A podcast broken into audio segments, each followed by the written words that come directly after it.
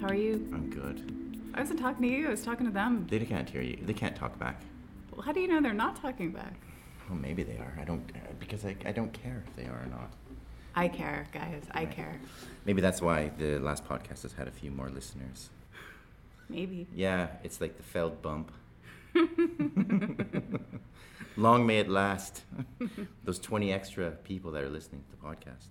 Yes. Thanks, guys. Yeah. Okay, let's start off by well, actually first of all, happy Thanksgiving, I guess. Happy Thanksgiving. Yeah. Do you know what I did today that was traditional? No. That in my family? You made a pumpkin pie? No, I did not. I listened to Alice's Restaurant by Arlo Guthrie, Okay. uh, which is like a 20 minute 1960s folk song yeah. um, about fly tipping, essentially. Okay. well, it starts with fly tipping and then ends up being this sort of uh, rambling, crazy, multicolored story about an adventure that ends with not having to go fight in Vietnam. That But- sounds good. Yeah, but it happens in Thanksgiving, so it's traditional to, to listen to it on Thanksgiving. So not only have you got the wrong Thanksgiving, you dumb American, but you got the you got the wrong Guthrie as well. Y- Look, he was Woody Guthrie's son. Oh, was Arlo he? Guthrie. Yeah, was yeah, he? yeah. Okay. Okay. So it's all in the I'm sure family. that's fine. Plus, we invented Thanksgiving. Yeah, I know. You're just copying us. That's- well, so it's who true. has the right one, huh? Well, you, the, you could use that same logic, but the British people always say How? we invented the language, so how can you speak it any differently than we do? and we improved upon it. Yeah. See, that's what I say about Thanksgiving. there we go. So tell me about tell me about Canadian Thanksgiving traditions. What have you got? Come oh, on. just like maple syrup and other Canadian stuff. It's but exactly maple the same. syrup is just no, it's Canadian bullshit. all the it's time. Totally, it's total bullshit. It, it's exactly the same as American Thanksgiving. I- identical. Only But a when little is bit. it? Oc- it's October, randomly. I think it's quite arbitrary as well. I think some prime. min- I, do we want to talk about this? But uh, yeah, okay, I guess so. some prime minister just basically wanted to make a name for himself and just went, Thanksgiving's on this day now, and that's what happened. wow. Yeah, just to be different from Americans, which is like our whole mo. Good luck with that. Yeah. Well, I- especially now because your country is in free fall, but you know, whatever. Let's talk about the UNESCO City of Literature thing, please. Let's. You, for the listeners who don't know, you had a lot to do with getting this UNESCO thing, to getting Manchester I- identified. Is that the right word? Designated. designated as a UNESCO City of Literature, which at first I thought was really cool, but then I found out there's other UK cities that have already got it. yes. We're Okay. not the first. Oh, okay. Yeah. So what does it mean?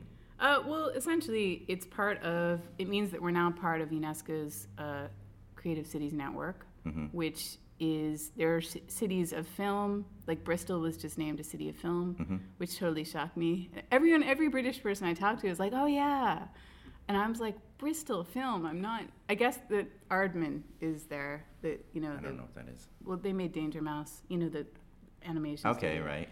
Anyway, Is that enough? I don't think so. Right? It should be the city of like uh, 90s electro, whatever that stuff's called, the Unfinished Symphony. Oh, Massive Attack. Yeah, yeah, they're yeah, from yeah. Bristol, aren't they? Yeah, all those guys. and uh, yeah. Fat Boy Slim and all that. Yep. They could be the city of whatever that genre of music is. Yeah, I think so. Anyway, let's just let's get out of Bristol. Yeah. We're spending too long in Bristol. Um, so yeah, we're now part of this network, and the other UK cities of literature. The first one was Edinburgh. Mm-hmm. Um, there's also um, Norwich. Hmm. Norwich, and Nottingham, and so we're the fourth. Mm-hmm. Nottingham as well. Nottingham got it before Manchester. Yep, you betcha. So That must have been John McGregor weaving his magic. Uh, so really, what this means is the first thing most people ask is, "So, do we get a lot of money?" And the Yeah. answer is definitely not. There's Yeah. no money with it. It is. Okay. It is just a title. It's a designation. Sure. But in order to get this designation, uh, a consortium of stakeholders, including Manchester University, MMU, the Literature Festival, the Council, um, a bunch of different uh, sort of venues, the libraries, got together and said, you know, okay, we're all going to work on this bid. Um, so that's what my that's where I came in because I was one of uh, two consultants with Martin Kratz who did the consultancy and research and kind of ran the whole uh, structure of that supporting the bid. So um, really the whole thing was led by a guy called Jerome de Groot, who i- is a professor. name. yep, lecturer at uh, Manchester Uni. So essentially, we put in for this because literature. We know Manchester has a wonderful literature scene. Mm-hmm. It's got a lot of incredible writers here, some fine writing schools, and a great tradition of kind of spoken word, um, dissent, you know, kind of debate. So it seemed natural to us that we should go for this Mm-hmm. because, as someone who's involved in literature and writing here, it often seems that although there's loads going on and we all know it, not many people outside of Manchester, maybe not as many of them as we'd like, identify Mm-hmm. the city with literature and writing. Sure. And certainly a lot of people who live here seem Yeah. kind of none the wiser Yeah. about what's going on. Despite the, this big literature festival, really, I suppose is the biggest. Yeah, the Literature Festival is the biggest And the writing manifestation school. of it. And You know, the g- great, you know, live literature scene Mm-hmm. we have here. So the, Anthony Burgess. Burgess. Anthony Burgess, yes, Elizabeth Gaskell, all of that. Yeah. So, and you know, So we don't get really- any money. What we do don't we get any money, but we do get a kind of structure and apparatus that will promote literature and writing in Okay. Manchester. So it will have an office. It will have people working for Mm. it. Mm-hmm. It will create make it easier for people to find out about what's going on because right Okay. now it's there's no way to find Disparate. out. Um, and it will apply for funding Okay. to support a kind of bunch of different development programs possibly for people in working in literature and Mm-hmm. Okay. just support the industry um, you know so that's Yeah. essentially it Okay. I still don't get it, but that's all right. it's okay it's, If there's no it's money, how do these complicated. people get? It doesn't matter. Okay. So well they, they're raising money right Okay. now the council is going to contribute some money gotcha. it looks like okay. uh, although I don't know necessarily, you know, the details because I'm not really actively involved in it anymore. But I know they've applied for Arts Council funding, Okay. um, and they can sort of partner with other cities in this network of cities all over the Okay. world to do things. So basically, it's still at a very obviously early stages. Oh, so, yeah. You know, if you're a writer that needs money, this is not it yet. It's not it yet, and it's Or probably not ever. ever it. Yeah, But okay. it might it might support eventually introduce a number of programs and projects that could support you and Okay. help you help you promote your work and help you develop your writing and that kind of stuff. Okay. And, and the idea too is also to get more regular people who aren't writing writing uh, and reading and talking about literature because you know we all know that that's how you create empathy you know in communities and that's Mm-hmm. Sure. how you strengthen a city is by getting people to learn about people whose lives are different from theirs Yeah. you know Also, it teaches people how to take a kicking and not. if you're going to write, try to write something and realize very quickly that. Why am I bringing such a downer on it all of a I sudden? don't know. I don't know. Maybe I was it's I 'cause was in I'm a really hungover. happy place. Yeah, and, And sorry. you just you just brought me right back down to earth. Yeah, I'm hungover. Are you? Yeah, and they, they say that it makes you. It's a very common n- knowledge inside the BBC that being hungover makes you sound better on the radio. Really? Apparently, Wow. I didn't do that on purpose. I was in London at an event. Oh yeah, yeah. Huh. I don't know if I want to talk about it on the podcast though. Then don't. Okay. Let's just leave an air of mystery hanging over. Okay. that Yeah. event. An event. yeah. yeah. Anyway, um, I also hear. Well, I say here. I saw on. Is it on your Twitter or something that you're doing the real stories doing something on the BBC Radio Four? Yeah. Well, the the real story at li- the literature festival, Yeah. we did an event with Nathan at Yeah. Deading, Know your place. uh, Know Your Place, and uh, we had Mara Bosworth, who is a radio producer, recording some of that event okay. because she was doing a documentary about called "Where Are All the Working Class Writers." Mm-hmm. For Radio 4, which aired today, Yeah. and you can hear it on the iPlayer, but it's, it ha- includes uh, Kit DeWall is kind of like the main focus of it Yeah. because that's her big issue, Yeah. as you know. As I know, Um, and the but, listeners should as well. but I think Nathan's on it, and um, uh, Gina Moore Barrett, who read on the, at, at our event, uh, and some other people, Andrew Andrew McMillan. So yeah, it's really uh, it's it's a cool thing to listen to. Okay. Yeah, working class writers. I don't know. I, I was gonna try to play off that, but I've talked about that so much. On yeah, this no, let's podcast. not talk about that anymore. Okay. Um, uh, what else should we talk about? I've got other stuff here, but I don't know if I want to get into it just yet. Okay. Well, we can talk about the event that the Real Store is doing Okay. in on December 20th. Oh yeah, your Christmas Oh. our event Christmas event with, with bad language Bad Language and First Draft. and first draft. Oh yeah, Yeah. I forgot first draft. I- I can't say that. I was just going to say came out of retirement, but that's not right. no, they never retired. Yes. Okay. So first Yeah. draft, bad language, And the real s- story. right, doing a Christmassy event. Yep. There will be carol singing. Oh, I'm not going. Oh, oh. Have you never been to this before? We've done it. I couple I went to uh, for the first draft one at the what's that posh school called Chetham's? Chetham's. Yeah, well, that was Halloween. Oh, that was Halloween. Yeah. Yeah. No, I'm Wrong not. holiday. Yeah, sorry. They all mix together this time of year. Okay. I'm. I really, really want you to come to this I one. do not- And I really, really want to see you singing some carols. Do you know what? I just dude. remembered. We've had this discussion before where you tried to get me to sing carols, and I said, "Oh yeah, yeah, I'll be there." And then I just didn't. Yeah, go. yeah, yeah. Okay. So I'll say I'll do the That's same. not ag- happening this I'll do year. the same again. Yeah, yeah. This oh, I'll year. defi- I'm, I'm definitely You there. know what? You know why you have to be there? Why? Because I am making that the official end of all things Christmas party, and you have to come now. No, I don't. You totally do. No, I can be. Uh, There's going to be mysterious. problems in our workplace if you're not there, dude. Like the dynamics are We going don't to be have really any problematic. We don't have an HR group yet. How do you know? An HR team. Bloody hell, this thing's growing uh, beyond my grasp. Um, yes, we don't have an HR. So what, what are you gonna do? Sue me? I think I think I'm going to demote you actually.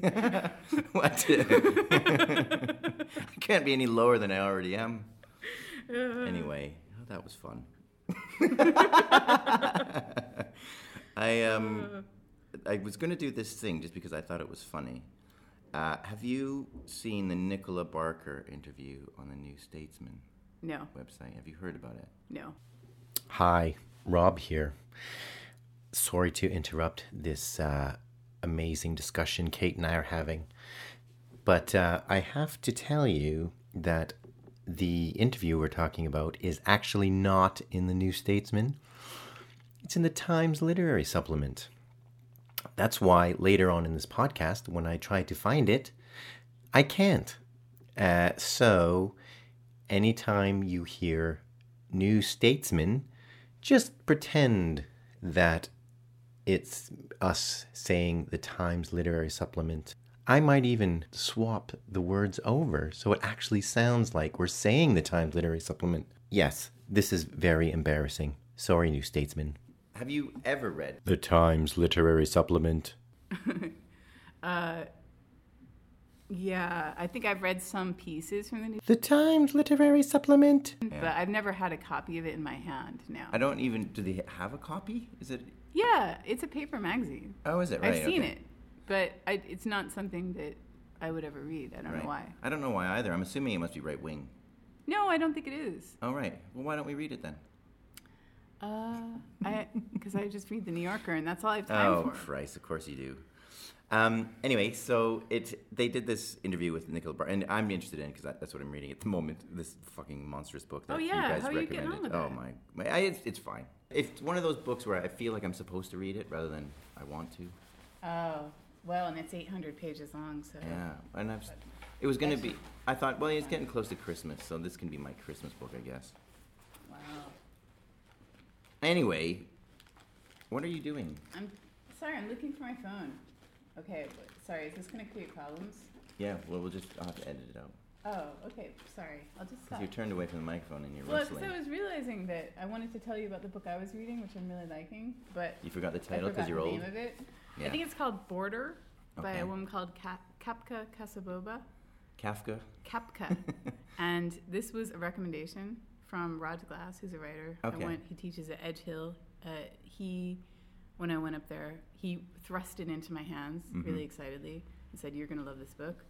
It's Okay. written by a poet uh, who Well, of course, that's why you like it then. no, but she's an incredible writer, but she's Bulgarian. And so she went back to Bulgaria. She lives in Scotland. She went Okay. back to Bulgaria and uh, wrote about the kind of border, this sort of this forest area that's the border between Bulgaria, Greece, and Turkey, Okay. right around there, um, which is this incredibly freaky place. Well, I imagine. is that is that Transylvania?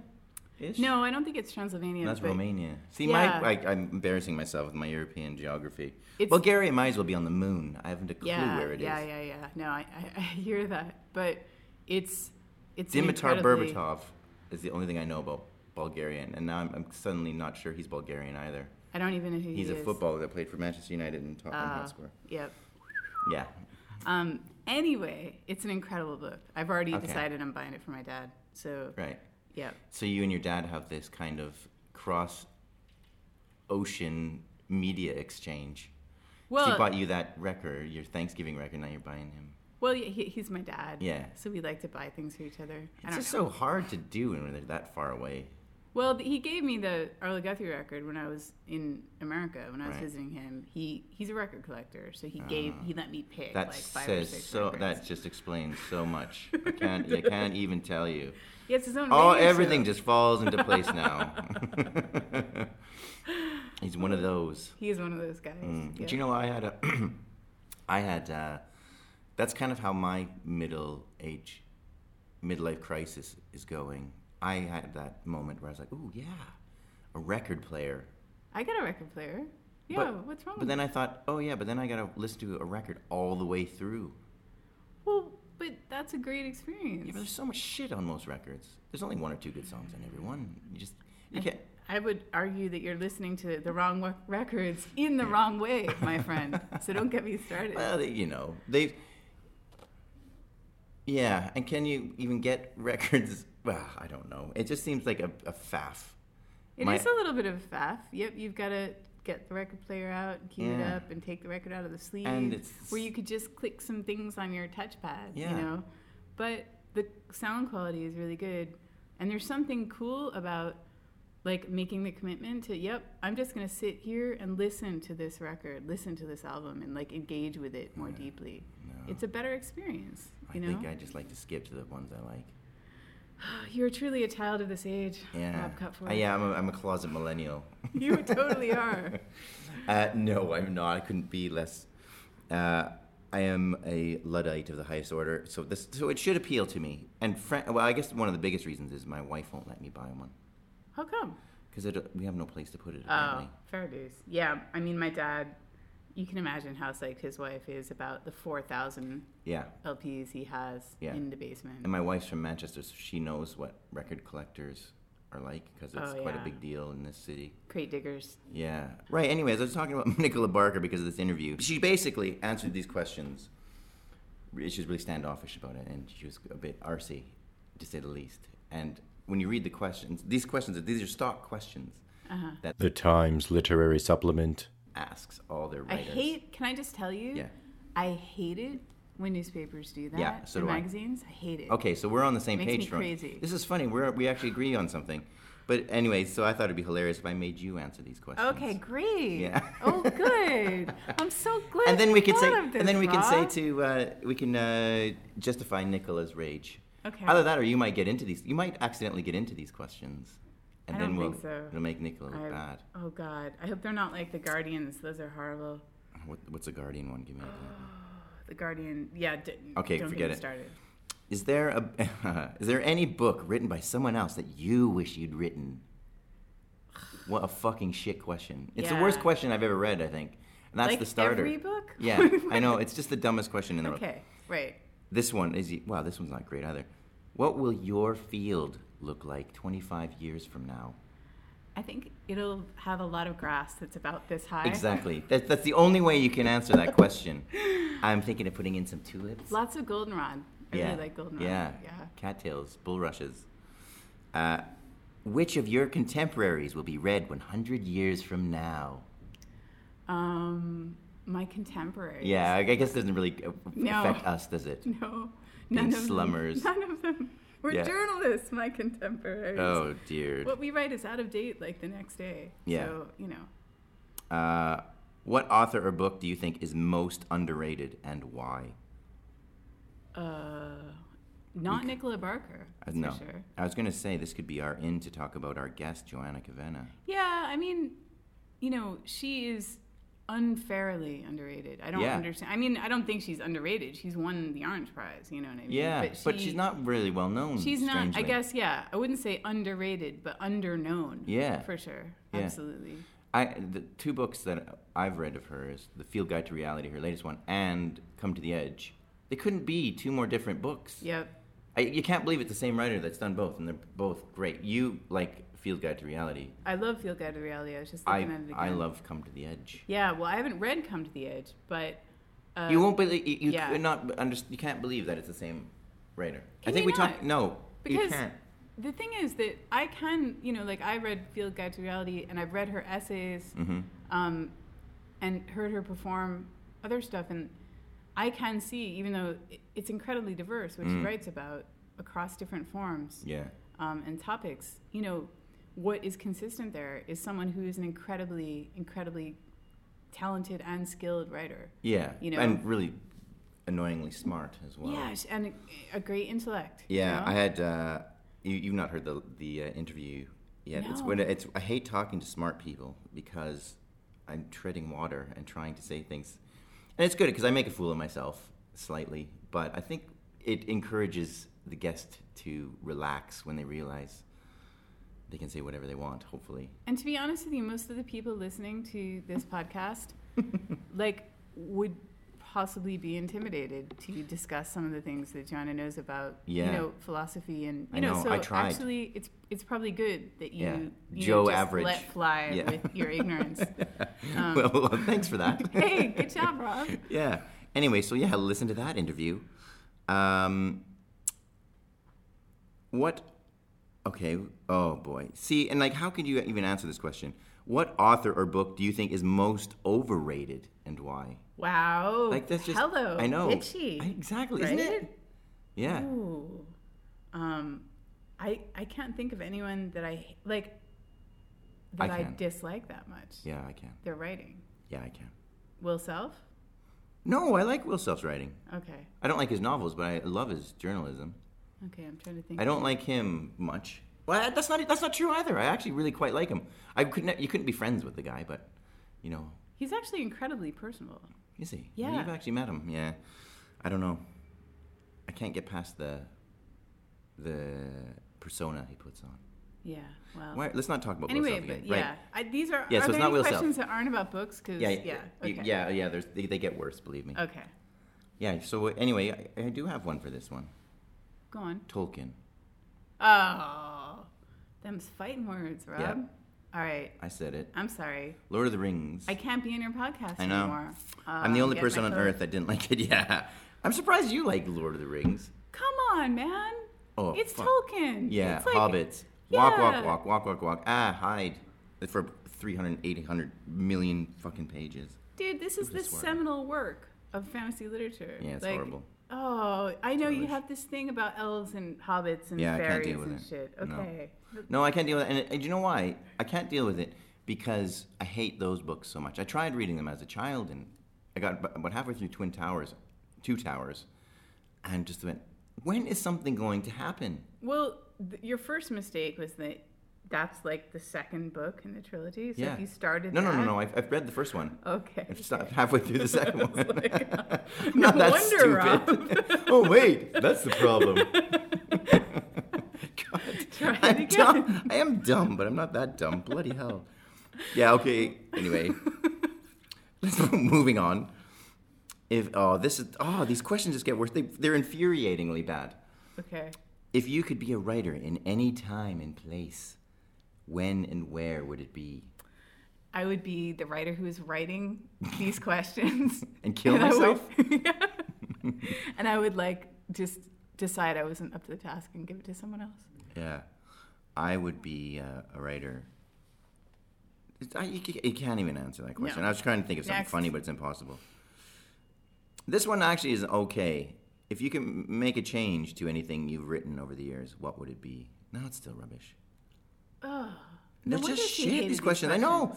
She, you know what? She had some funny answers to a few of these. Yeah. How anybody can come up with anything, but just wait. Um, okay. I'll skip the next couple. this one's. This one starts. Let's play humiliation. Oh, see David. no. See David Lodge's Changing Places, like as if everyone should know what that is. David Lodge. Have you read Art of the Oh, Okay, Novel? now I'm actually getting angry. I know, I know. Have you read Art of the Novel? No. Okay. Anyway, it doesn't matter. What's the most famous book you haven't read? It's just dumb. I think we should stop because I, I I'm sorry. We need to stop because I'm getting like I'm actually getting violent here. yeah. And then oh yeah, then it goes uh quick ca- quick questions. Camus or Sartre or Sartre Sartre Sartre. That's the wrong question. Yeah, I know. Proust or Joyce. Like it's just it's the they're the worst questions I've ever seen in my life. And It's like a par- it's like a parody. Of Mm. It like is. some kind I of t- up its own ass. I almost like, wonder if it is a piss take. yeah. But yeah, the New Yorker would never do that, I suppose. They probably have one as well, don't they? Fuck no. You've obviously never read The New Yorker. They Correct. wouldn't touch that shit with a ten foot pole. No way. Oh, all right. It's just it's stupid. It's a stupid thing to engage in. Yeah. I So would've why been are we so doing it? pissed off. Yeah. So do you want, uh, let's see if I can find some of her answers. I'll tell you what her answers were to some of these. Um, editing out the. I can blank tell you one space. thing though. The Times Literary Supplement. is never going to feature End of All Things in their magazine now. They never would have, anyhow. No one will. Okay. Man looking things up on the They internet. publish some poetry in there sometimes. How many trainers? You know how? Okay, Jeez, you know what? don't worry about it. We don't need to see what she said. We can, readers, that can be your homework. Look it up and see if she managed to say anything better than we did. and I'm sure she did. I'm determined now. Okay, just no, no, it's I gone. wanna The moment is find it. past. I just I suddenly had a sickening feeling that it actually isn't the New Statesman. Oh, really? See, there is a. Hi, Rob again. There is a reason I can't find the article. Because guess what? It's not the New Statesman, it's a Times literary supplement. I am never doing this podcast hungover again. If you want to see this interview uh, done by the Times literary supplement, then it is posted on my webpage, our webpage, and on the End of All Things Twitter page. Sorry again, New Statesman. I'm sure you would not lower yourself to doing stock question and answers with your literary authors. That would be embarrassing. It would be, wouldn't it? I'm gonna have to, all that editing I'd have to do. right. Listen to Joanna Kavanagh now, and then when you're done, oh God, I, I can't do that Why not? And then when you're done, what? because Uh, I have to think of something to say before I actually try to say it. being hungover is this? This is a stupid idea. Being hungover on a podcast. I'm sure it's never happened before. Never. I'm usually drunk. Yeah, yeah. I'm drunk with joy, with the joy of being on this podcast and, Yeah. and sharing this time with you, Rob. Oh wow. Yeah, that makes me that makes me so elated. Holy cow. Yeah. Okay. Uh, that's definitely getting edited out. so I can start doing my Canadian accent if you like. don't Just to, you just to liven things up. dare, Eh? man. Oh no, I can't. I can't. I can't put up with that with them Brits, and I certainly can't put up with with you. It's I'll worse start doing coming that. from me. Well, I'll yeah. start doing that. Hey y'all, Yeah. come oh, down to the mattress store, y'all. I'll sell you a mattress. Mattress, mattress, the mattress store. Yeah, you sound so much like someone from Vermont. It's crazy. Yeah, they all- all sound the same, bloody Americans. no, that's what I. That's all I heard when I drove through Idaho on the Idaho? radio. Mattress, mattress, the mattress store, where you get more. That's- I believe it actually. and no, that, but it started. Hey y'all, Oh, hey y'all, God. mattress, mattress, the mattress store. Let's, I get editing all that out. You're not. You always say that, but you you don't because you can't be arsed to go back and edit it all out. So it I- all stays in with you saying, "I'm, gonna, edit, all that out." Yeah. Okay. Well, this time I'm definitely editing that. out. Okay, we'll see, Rob. Okay. We'll see. okay. you see, the annoying thing is you started listening to the podcast, so I can't get away with anything anymore. nope. I actually used this podcast when I was teaching the other day. You did as not. An, as an example Of but- shit podcasts. as an example of when you should cut it. when you Yeah, shouldn't. When you should. When you should. Know when to cut. You know when didn't. to cut. At the very end, I did. Remember last Because time? of the, the, bit- the end bit was Yeah, too yeah, long. yeah. Wow, that's cold, man. I know. We're supposed to be on the same team. We are on the same team, but I was I thought there was a teaching moment there. You Oh, know? Yeah. Yeah. Humiliating. I didn't actually play it. I just told them the story. Oh, did you? Yeah. Okay. Um, so don't worry. Right. Well, you're now going to listen to Joanna Cavenna. I'm not going to cut anything out of that one, just to spite Kate. And the interview, hopefully, is going to be an hour and a half long. Wow. It well, will be. if it, if you're listening to Joanna Cabana, then it will fly by. Yeah. Okay, here's Joanna. Listen.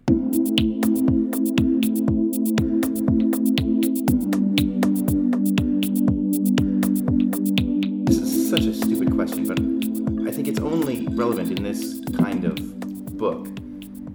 What, what, where, how do you even come up with something like this? Like, how, how does it, like, it, is this, you just woke up one day and said, I'm going to write a book that questions reality? Well, I suppose I've always had a very, I suppose I've always had that feeling, and I I've- I use sometimes the the um, Baudelaire quote because it's so good, where he says, um, "Il me semble que je serai bien là où je ne suis pas." When I quote it, I always miss out one word, actually. Which I was gonna say I was gonna say that. Yes, there's one more. Anyway, but I've done it again. But anyway, the um, and that's it. Feels to me I'd be okay anywhere but here. Right. And so this sense that reality is very strange, and we're all kind of in it, and we're sort Yeah. of dropped into it uh, Yeah. as children, and then we're inducted into its major precepts, whatever they are, in Yeah. whichever era, and told that this is all kind of normal, and we've got to live within these precepts, otherwise we'll be weird or mad or Yeah. other sort of things we're not meant to want to be, and. And yet we're changing all the time. We're children, and we're expected to act like children, and then we're grown-ups, and we have to act like grown-ups, and we have all these other layers intrinsic. So I think the individual experience of reality is very odd and shifting and unreal. Mm-hmm. And as I was saying, the kind of history of thought about what reality is is you have the kind of overarching philosophical discussion: what is reality, what is truth, which no one can ever really resolve. Mhm. That's just millennia of arguing. Yeah. And then you have these kind of more tendentious pauses, you know, where people say, right, we've all, we all accept now that atoms are the smallest particles, or, you know, and so people pause at that moment and then they divide the atom Mhm. further and further and further.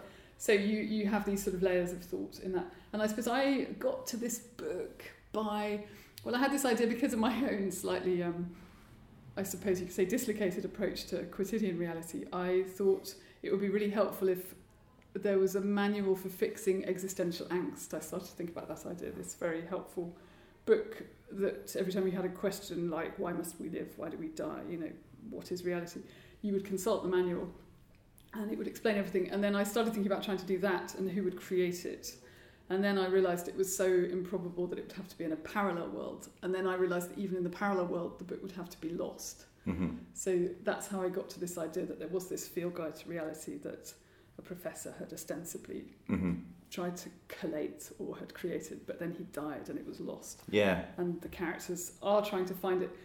And in a way, that was just to send them. It was a kind of, I mean, it was something that to me was really, really appealing existentially, Mm-hmm. but also I knew it would also send them on a quest where Yeah. they would have to look at all these theories of reality and Mm. these various precepts. And I wanted the narrator, who's very uncertain, to meet a series of very certain people Okay. who have very overarching theories. It's because- like anchor points. Well, just because I'm always so fascinated by people who are certain. You mentioned Cassandra White, Mhm. these people who have huge convictions. Yeah. Because I, in a way, don't. Just wrecking balls, basically. Yes, Yeah. I mean, I, I do have so, obviously quite a few convictions, but in terms of the overarching philosophical terrain, I'm very uncertain about Yeah. what everything is. Plus, it's easier to have convictions now. well, there's a lot of conviction about at the moment. Mm. Yes. Too much. Yes. Some might suggest. Yes, exactly. You start to Mm. think of Yeats. Mhm. Um, but yes, so I thought she would be sort of assailed by people with big theories of reality, theories of everything. In a way. yeah. You. I've read in an interview where you said you think everybody questions as like that like, existential angst questions. You know, why am I here? Basically, do you really believe that? Well, I think it's so interesting that we're hugely patronised, aren't we, by lots of um, the appeals to us, I suspect. I feel, you know, that I think, again, it's this uh, I, uh, this thing, Al Husserlian interpolation, this idea that you're, you're sort of told. Are you sure you what weren't a philosophy major? Come on. Spent- I d- well, I spent far too much time in my Right. alleged degree reading Gosh. books I wasn't meant to read. But you know, this idea of interpolation. So you're told you're a woman, you're like that. Mhm. You know, you're working class, you're like that. You know, etc. And you're given these roles, and you're told to be quiet and stay in your box. Mhm. And I think everybody I've ever spoken to about it, and my, you know, my parents came from very working class backgrounds. Their parents, you know, longed to do something else, to be poets. Actually, my grandfather wasn't ever allowed, you know, forced to work in a factory in Birkenhead for 45 years. You know, I think people have that sense there's something else they might have wanted to do, or they do. I think everybody questions why am I this? Why am I told that I'm this? I think at that level, everybody questions Mm-hmm. Yeah, I these think rules. I think people listening to this would be surprised to say that you've come from a working class background because Well, probably I haven't. It was my parents. Well, your who did parents all did, the work. right, okay. They were the kids from the working class backgrounds who got the chance to finish school first in their families to finish Right. school first to get to go to university, and they had that sense you were talking about it of the wastage. You know that my father was the first in his family ever to get the chance to finish school, and he got a scholarship to Cambridge, and Mm-hmm. he had that sense. Of all the other people in his family who'd never had the chance even to get to that exam, Yeah. you know, so I think that's no, no. They did the work. They were Mm. the clever, talented Mm. working class kids. I just benefited from their right. their enterprises. Yeah, I think uh, you know, I say I've come from a working class background. I suppose that's true by Canadian standards. Totally different from British standards. I think my dad sold cars, and uh, my And mum was a- where, was a where book. were you? Uh, it's, it's a place called Brooks, Alberta. But Is it beautiful? I- If you like, if you like flat prairie, it is. Uh, where I live is uh, you can see the horizon and off. It's like the Australian outback Yeah. with rapeseed everywhere. Right. That's basically it. Yeah. Um, but then once you get past Calgary, it goes straight from this to the Canadian Rockies, yeah. which that part is uh, un- un- astoundingly beautiful, really. Yes. But I wonder if because I think I mean I know of course in Canada there are you know social elites and but I wonder if Canadian Yeah. society is is less stricken by the rigidity of the English class system where I was talking about this to someone who's arrived in Oxford to be a visiting professor and he was saying that he always felt there's another room there's another inner sanctum you know in, in British institutions so you you get to Another one boys' room, club. yeah, and there's another, there's a little Mhm. key to the next Yeah. one and the next one. next Yeah. one. I think, Brit- you know, English society, British society has been very good at creating, you know, this, this sort of sancta after sancta after sancta. Yeah, I think the biggest difference I noticed when I came over here was how comfortable people were calling themselves working class. Right. You wouldn't, I, I- Canadians just wouldn't do that. I don't know if we're, you just think that, you, I, I think we kind of inherit that from the Americans where there's the idea of the dream, the American dream basically, where, you know, anybody can pull themselves up and they Yeah. just work hard. And I think uh, to a certain degree that can still be true. Yes. Uh, but I think in Britain, uh, it's a lot more difficult because of those, you know, the very stringent hierarchy that's been around for, well, since yes. Yeah, definitely. hundreds of years, Education really. Systems. Yes. Yeah, and I mean, our, our education, education system wa- was worse, I think, because it was really expensive. Like, I, I couldn't afford to go to university. Um, well, I, we tried to, but if you don't pick the right thing when you first go in, you uh, are so far in debt that you can't start over again, really. And I Yeah. think kids who come from a background, I shouldn't say, I'm talking like I'm a poor kid. It wasn't like that at all. But, you know, I, by Canadian standards, I'd say we were middle class. But we, um, if you i think if, if you come from something if you don't come from money you don't go into the arts because it's too expensive you you'd have to be a cassandra white Yeah. to have, be that determined to do it so Yeah. i kind of fudged it i'd say oh i'll go take commerce and then you get a couple options and i took fine art and english and aced those and I, I was thinking just to you know to stay sane when i'm taking economics and maths Yeah. and this other course called policy and environment. Don't even, it's not even worth going into. But and funked, flunked those because I knew from a very early age maths was not for me. But because you you have the idea of the most important thing you can have is money. Yes. right. So why would I go to university to keep being you know to keep struggling for cash like you know my dad did? Mm. Absolutely. Yeah, and I think Yes. you can see that now in Britain. You guys are Yes. Yes. going whole absolutely. hog up to- into that. I, I, Yeah. That was the two things I was most impressed by England when I first moved here, and it stopped me from boring you. No, it's But interesting. is um, that there were no homeless people, and education was virtually free. Mm, I've only been here for 10 years. So, I mean, it's not like that this is something that's happened over 30 years. It's incredible. Yeah, no, How, now it's- you can't walk That's without. absolutely right and it's transition it's such a stark transition and it wasn't like the society was equal prior to that but the, these things were in place at least Yeah. and that's quite right there were generations like my parents generation where you had a genuine social shift because Yeah. of free education and you had children from non-rich backgrounds Yeah. who emerged into prominent positions in education the arts you know the media Yeah. and that's going to change utterly the door has been It is. closed and it's really appalling and it's you, you now I was talking to someone the other day about universities now you're going to get a situation as well of there's already a kind of huge class apartheid there's a geographical apartheid in the country you know where you have um, people in the north who are denied opportunities Mhm. that are present to those in the south I mean it's it's a it's a very severe Mm-hmm. Mhm. situation I think to place populations in I do. I, I think so as well. I think another problem. I, I should. I have to be careful because I work for the university. But certain, um, I've read interviews with different uh, vice chancellors at universities, and not many of them want to go back to free education. And I think, how can you go into edu- How can you go into education and think, oh, because they they were too worried they won't get the same amount of money that they had before. Yeah. And now that they've you know they've recouped, I, I'd, I'd love to see the books to see if they're actually making more now with now that the tuition fees have trebled. Mm. yes I don't know Uh, Yeah. yes it would it be very interesting Mm. But yes, but it, it you know clearly it creates further obstructions in the way of, Yeah, of young people. So in a from strange other way- than rich backgrounds. yeah. I, I would in a few years from now, I'd be very surprised if many people could do what your parents did. Mm, yes, I would absolutely. And when George Osborne, it was a couple of years. Well, it was about the last thing that was enacted before he evaporated from Hmm. his political career. Yeah.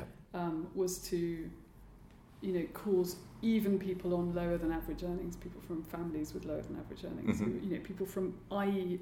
families Working that poor. are struggling, Mhm. yes, to con- to pay for basic necessities. Even those people would have to take out student loans. I thought that was a really, you know, extraordinarily severe. hmm Game changer. Yes, absolutely, yes.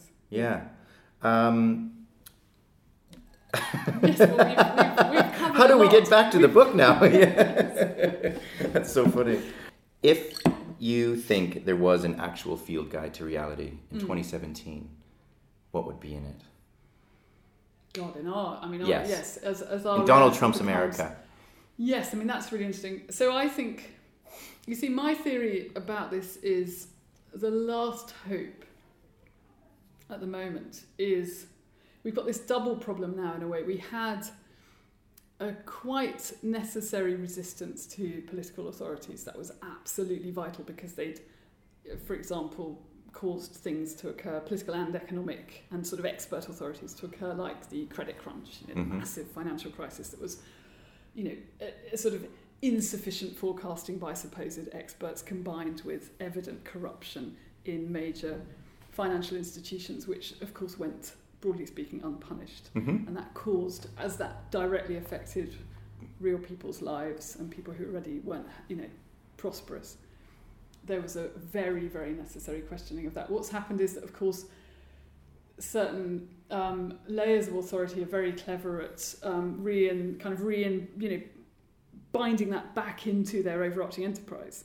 So then you get people like Trump following the kind of Putin Surkov model, where you say, yeah, that's right, you know, nobody's telling you the truth, give up, you know, or nobody's telling the truth except me. I mean, that's Mhm. the Trump kind of model. You Yeah. know, everybody else is lying to you except I'm telling it the way it is. Yeah. And um, and that was, of course, that was what Surkov seemed to be doing in Russia with his, you know, created oppositions and you know fake political movements Mhm. where you then cause people to doubt what reality is Yeah. and they become inert and confused. So I think that's really, I mean, that's a you know further. I mean, it's extremely important to question all realities because you know everything should be questioned. Mhm. But then there's that further question of if people like Trump are saying, yeah, go ahead, question everything, give up Mhm. then there has to be some sort of further evolution and possibly then you get into people trying to set up you know their own kind of communities or um, trying to rely on your own subjective interpretation of the world and trying to find like-minded individuals Mhm. so you say right i'm here this is my experience it's real Mhm. to me i'm going to actually live Yeah. this experience and not have everything devolved into a kind of Trumpian dystopia. Yeah. So it's I think we're in a really complicated era, and you see that craving actually in the Corbynistas, you know, the the sort of Glastonbury kind of Yep. those moments where you see people want something that is genuine, sincere, Mm-hmm. isn't just being presented to them as part of some kind of package that's designed to Yeah. ultimately torment them. So I, I think it's a very febrile Yeah. moment. It's very interesting. Yeah, I think it's interesting that um, you can't rely on morality even because it's you can't even bring that into the equation because that that's so easily manipulated now as well. It seems Yes, that's right.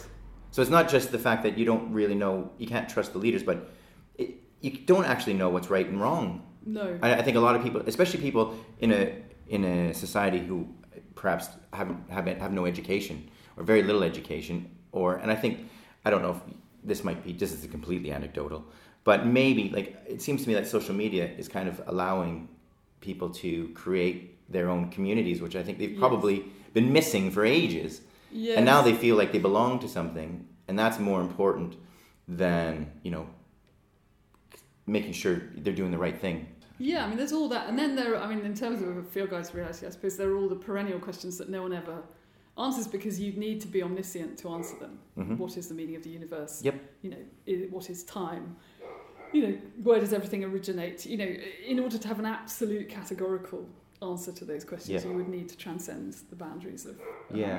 human Yeah. existence. So those questions are endlessly interesting to debate. You know, albeit that we will not Yeah. necessarily arrive at the. Here's a absolute question for conclusion. you. What do you which question is more important? Why are we here or how did we get here? where, did, where did we get here from? Yes. Yeah. Did we Do you have to think go via does it matter Central Line? why or you know what why we're here? Or is there a why even? That's right, and that's such an interesting question, isn't it? Because we're asking this question in the human, we assume the human created system of language, Mhm. um, which again, actually, we don't know the origin of, so we can't get back to the original Mhm. language. That's another sort of perplexing, fascinating thing. Mm. But we're asking, and we have these.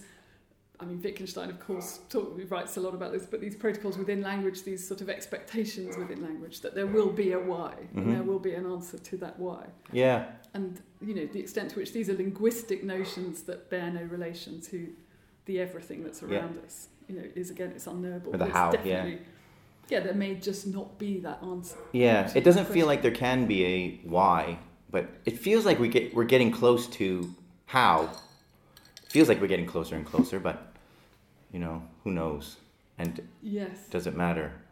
yes well yes it's fascinating and it's really interesting and that's another thing with this book when i was writing the field guide book i was talking to lots of physicists and and they all really absolutely acknowledge you know the fundamental element of metaphor and poetry within these concepts of the big bang and Mhm. you know, the fact that the originating metaphor is actually a really ancient one. It comes from Lemaitre, who was a, a Belgian priest, in fact, Mhm. who coined, well, didn't coin, but talked about in the 20s this idea of the cosmic egg cracking. All open. Oh, right, really? Yeah, the Big Bang metaphor, I mean, his theory then led to what we now call the Big Mhm. Bang, but that didn't come from Lemaitre, it came from Fred Hoyle, who was actually an opponent of the Big Bang. He had his own, a separate theory. Mhm.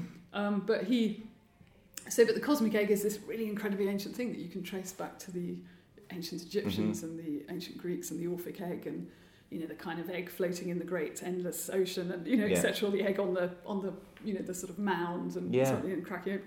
So these this strange kind of these felicities of language are very interesting. That Yeah, What comes first? It's literally that question: what comes first, the metaphor or the theory? yeah. You know. It also makes you wonder if maybe we did have the answers and they've been lost rather than yes. maybe we've never had them. Exactly. Maybe the metaphor is just an expression of the absolute truth, Mm. which someone divined at some stage. I mean, Yeah. we, we don't know. Well, I mean, the fact that we don't even, we still don't have a clue how the pyramid, the Great Pyramid was built.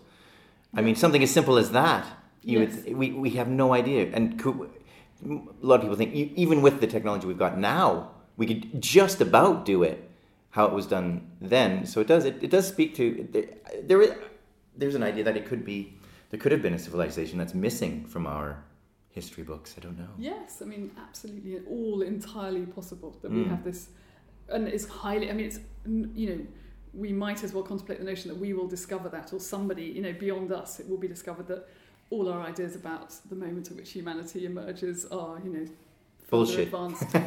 that every single theory, or I mean, I'm sure now there's going to be millions of exceptions, but Mhm. almost every scientific theory in history it's like almost you know it's, it's like species extinction you know scientific theories that they don't have an eternal span you know Mhm. they tend to be adjusted or Yeah. severely questioned or they rise and fall and so yes the ones that we hold to now Mm. will be severely questioned later i'm sure Yeah, once we once we split quarks up. yes well we, yes once we work out what the hell they are and Yeah. then, then split them up Yeah. God help us. Yeah. Um, I'm just going to ask you a couple more questions about the book. One of the things that I found most fascinating, other than the book itself, is the fact that A Wei A Wei Wei I Wei Wei I can Ai never Weiwei. I Wei Ai Wei Weiwei, is yeah. in the acknowledgments. yes What did he have to do with the book? He um well that's that's um that's a very interesting question. You're the first person who's asked me that. Really? Yes, isn't that interesting? I didn't, maybe no one got as far as the acknowledgement. I've thrown it yeah. across the room before. then. so my um, my partner, who's a writer, he worked for a long time with Ai Weiwei, and he wrote a book about um, Ai Weiwei's period of imprisonment when Okay. he was in prison for eighty-one days. Yep. Um, and so I was fortunate enough to meet Ai Weiwei a few Wow. times through um, my partner and. So I guess talking to him about art and reality, he's obviously, as you'd expect, exceptionally interesting Yes. on Everything. ideas about vantage point in art Mhm. and antiquities. He's an expert actually on Chinese antiquities, um, and uh, so that was partly as a very inspiring person who I had the fortune to talk to a bit. Um, and also, uh, when my partner was working, he was working in um, Berlin a bit, where I now is, having had to leave China Mm-hmm. and um, he was eh, my partner actually with someone else uh, created the cover for that book Okay. and um, and they were they the creation was occurring while he was at the Iowa Way studio and he was talking a lot to Iowa about ideas The creation of his your partner's book, not your book. my cover Your co- the cover on your Yes, bo- on the yes. Field Guide to Reality. Oh right, Yes. okay. so so I felt that cover wouldn't have emerged as it did without Wow. the kind of you know this very inspiring atmosphere in which it was being produced Right. So that was that was why. But uh, yeah, partly the people I thank in those acknowledgements are people who'd inspired very significant aspects of that book in Oh, terms of its right. evolution. Basically, it's just Yeah. kind of in terms of the sort of weird thought process that these things Yeah. go through. Yeah, and this one probably weirder than most. It was pretty weird, yes. And I was talking to a lot of really interesting people about like Roger Penrose and Mm-hmm. Julian Barber and David Chalmers. I mean, lots of people through Hilary Lawson, who's a British philosopher as well, and um, Mary Midgley. I mean, these you know really fascinating individuals about their various notions of the things we've been discussing. Mhm. Yeah. Um, what are you writing now? I'm writing um, Anything? If you, if you can't another tell me, weird novel. are you all right? Good. Yes, I am. Um, which is set in London. I haven't set anything in London for quite a while. Mhm. Um, my Is that where you live now? No. Oh no, you just said I live in the Oxfordshire. country, Sorry. yeah. But I did. I spent some years living in London. Well, not really. I mean, a few years living in London, and um, and I've set a book there, Inglorious, which was my first novel. Mhm.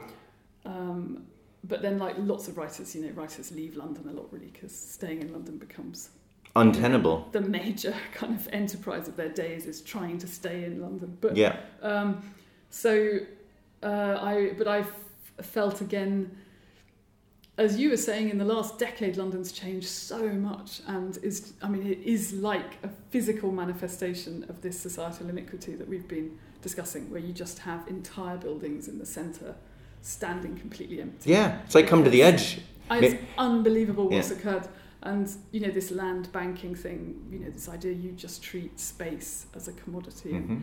no one ever resides in it and you get these huge penthouse apartments which actually at the moment i think are actively not being sold i was reading the other day because the prices are a bit wobbly or dodgy and so no one wants to mark a lower price than they're hoping to get for these penthouses so there's some argument that they're sort of refusing to sell unless Yeah. they can mark the first price for the block Right. at some high level and you just think this is so crazy. It is. Absolutely. And the idea of this blank city where you go into the centre at night, and unless there's some clever timer system going on in these apartment blocks, they're all just Dark. dark. You know, it's like a sort of post apocalyptic Mm. city. So, and again, that feeling of how much more will people be asked to accept in terms of what's happening in our society? So basically, the book's Come to the Edge Part 2. Come to the edge goes to the city. yeah. No, it's not quite. 'cause it's- I was trying to be in this one. I was trying to build a, a kind of come to the edge. I wanted to write very directly about these things, and in this one, I'm trying to build a metaphor, in a Yep. sense. So that's the the thing I'm trying to do at the moment is to find a way. Have you found your bullshit character yet? I, that's interesting, actually. I, yeah, I'm quite interested in. I really love bolshy characters, and I also love characters who almost don't realize what's happening to them for ages and Okay. then have that moment where they you know flip over to Mhm. the other so I, I quite like characters who are because they're they're kind of nice modest kind people are trying to accept totally unreasonable conditions that they're presented Mm-hmm. So with this is the main character in Come to the Edge as well. well, I guess although yes, I mean exactly. Although I felt in the end she exactly she flips. That's that's quite right. She is like Mhm. that for, For a very short part of the beginning of the book. Until- for at least three pages. Yeah. She's a nice, yeah. And then Yeah. She, yeah, she does flip. Yes, mm. yes. But she needs someone to to, to cause the flip. That's right. I don't That's think right. she would have done without Yeah. a catalyst. Yeah. Yeah. So I've uh, so the book that you're reading now is so you've not found your character then yet. Um, I've got some characters actually, and I need to. It's a bit like with the Field Guide to Reality. I just need to slightly tweak the reality, so we're in a kind of parallel world. Mm-hmm. Oh, great. That's, I just want to make it slightly off. But Yes. still London. Yes, so it'll be it'll be Ah. a bit like the parallel. Ox- I mean, it won't be like the parallel Oxford that's Mm-hmm. in a Field Guide, but the same idea that just you kind of just just want to be in the thing just to the side, Mm-hmm. but with lots of the same conditions, but somehow rendered into something Mm. a bit less, you know, so it's Less somehow- real. Well, I, mean, I, I suppose so that the yeah, so your characters are slightly strange to the reader. That's the idea, Mm. hopefully. But Great. God knows it'll probably just blow up as these things. I'm sure you know. Yeah. Um, that's great. I think that was really good. Thank you very Pleasure. much. Thank you very much for your questions. It was a pleasure.